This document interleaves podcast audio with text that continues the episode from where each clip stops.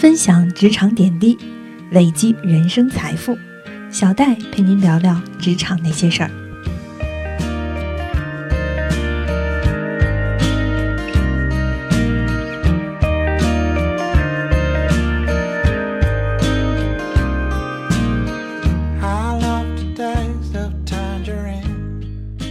两天前，我在下班坐地铁回家的路上，在地铁站看到了一则来自腾讯新闻的广告。图片中的女孩子手里拿着手机，正在仔细地阅读着。正中央是广告语：“碎片时间拉开人生差距。”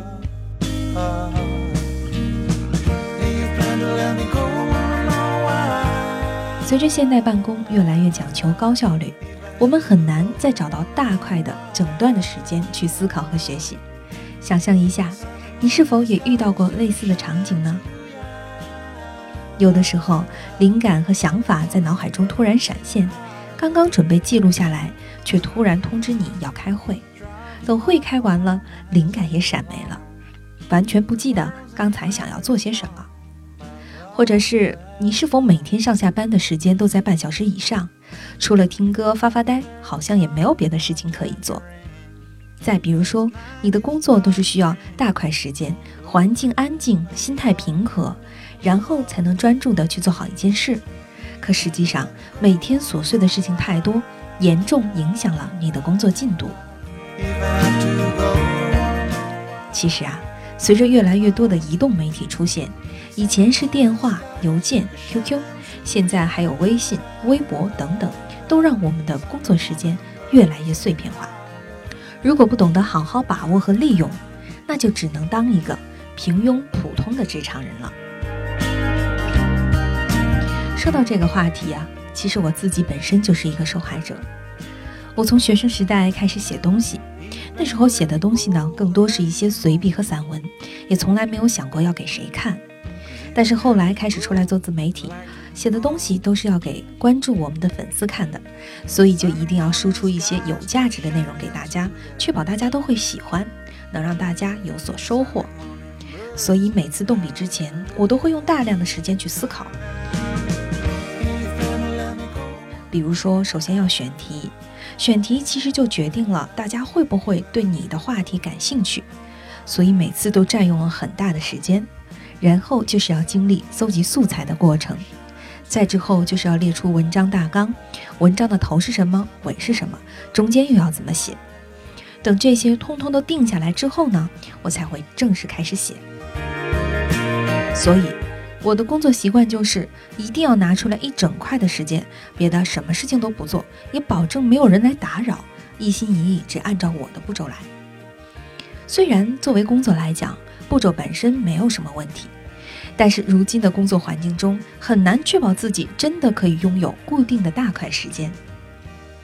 所以啊，就在这种习惯的坚持下，浪费了很多时间，也加了很多的班。所以说，当碎片化的时间大量的出现之后，与其让这些时间通通流失掉，还不如转换一下思路，好好的把这些时间利用起来。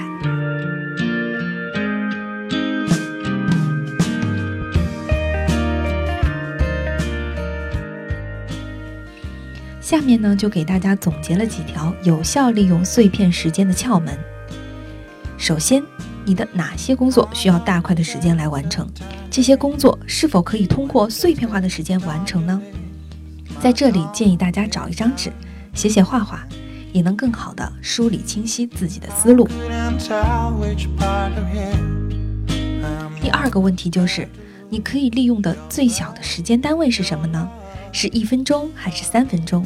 你的一分钟可以干什么？三分钟又可以干什么？十分钟可以干什么事情？这一步呢，就是需要你去思考。分解你的工作内容，最后就是进一步思考，转换场景。比如在地铁上的三分钟我能做什么？在办公室的三分钟能做什么？在卧室里的三分钟又能做什么？我的建议是可以列一张表格，把这些碎片化的时间和用途与生活中实际的场景联系到一起。按照这个思路呢，我重新定制了一个高效利用我碎片化时间的方案。在地铁上的通勤时间用来看各种素材和文章，看别人的文章都是怎么写的，用这个碎片的时间来学习和积累。在办公室的碎片时间用来处理一些留言上的评论，或者回复一些邮件。在看文章的时候，顺便搜集素材；在每周做复盘的时候，顺便思考选题；在有灵感的时候呢，马上就随手把大纲简单快速的列出来。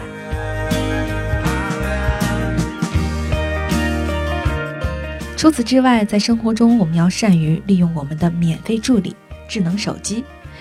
有很多有智能手机的朋友啊，除了打游戏、看视频，并没有让它真正的融入到我们的工作和生活中。其实手机上有很多能帮助我们高效工作的 App 软件，比如说一些语音备忘录、思维导图等等。如果平时突然想到了什么好主意，就可以通过手机先记录下来，存个档，等有时间了，我们再读档，好好的梳理这些想法。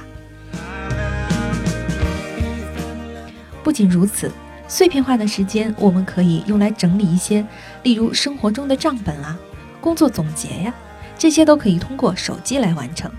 所以大家一定要记得多多吩咐我们这位最亲密的老朋友，